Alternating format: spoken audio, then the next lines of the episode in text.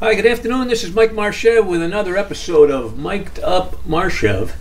And today really has two two lessons. I'm going to talk about two different items today, but they have a common denominator. They, they have a common theme.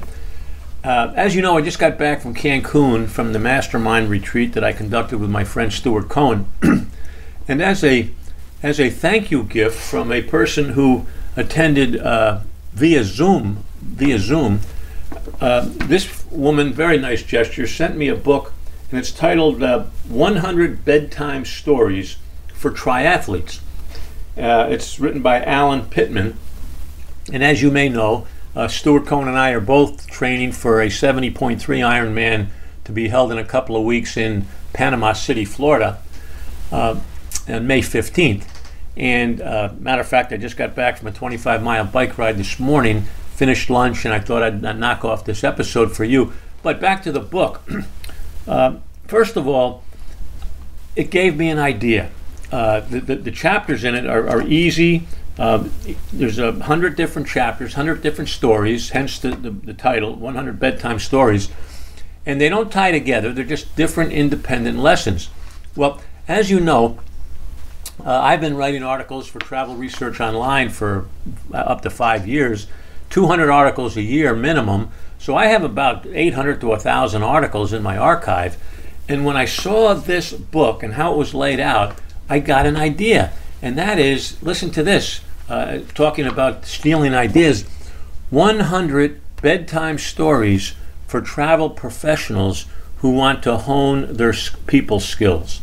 And all I, the, the, the material is already done. I just have to package it into a book called 100 Bedtime Stories.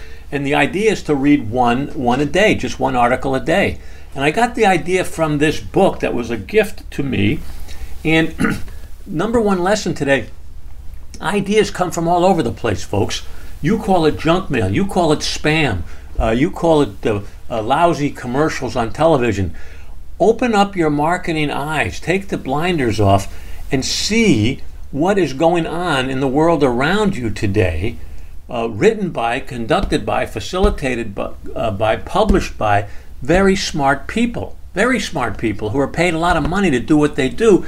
And we call it spam. We call it junk. We call it a waste of time. We call it noise. And, and what I like to call it is a free education. It's free. They're, they're giving us all these ideas for us to either uh, implement, is to uh, uh, uh improve upon, or we could decide it's not for us, but not, it doesn't fit with our personality. So here was an idea, came in the form of a book. I equated it to my articles, and we'll see what happens. But don't be surprised if you see a book out soon by myself uh, 100 bedtime stories for travel professionals who want to hone their selling skills or something like that. Okay, number two. We'll shift over to number two. Uh, on page 14, I just started the book. I'm up at the page, let's see where I'm, I'm up to page 80 already. But here's what it says on page 14. It has a little quote at the end of each little chapter. If at first you don't succeed, try doing what your coach told you to do the first time. Let me read that again. If you don't first succeed, try doing what your coach told you to do the first time. What does that mean?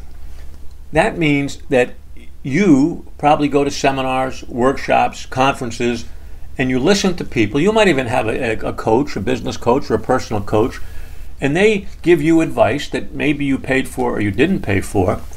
But I think, as a general rule, we listen to input, we take things in, and we say, oh, that makes sense, or it doesn't make sense. But if it does make sense, we still go back to our normal habits. We still go back, we return to what's comfortable in our own life, and we don't implement uh, anything new in our life.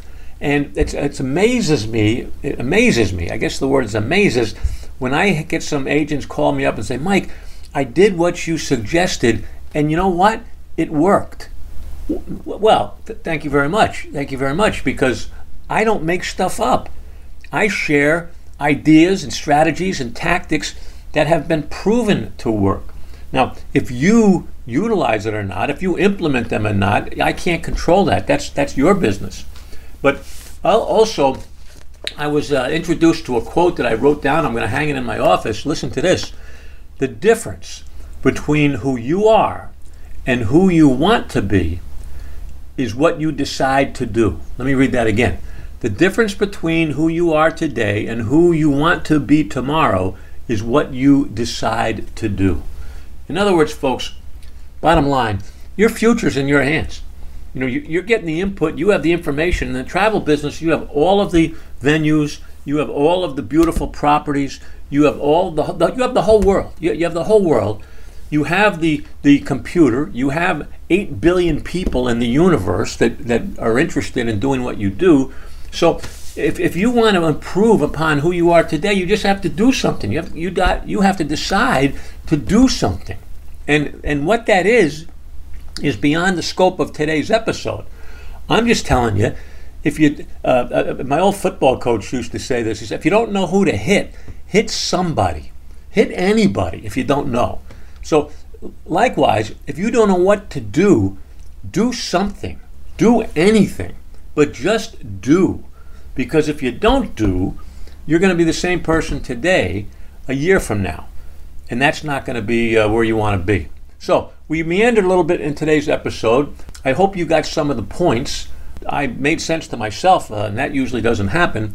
But if I made sense to you today, come on back a week from now because there'll be another episode of Mic'd Up Marchev, and I'll be looking forward to sharing my thoughts with you then. Talk to you in a week. Bye for now.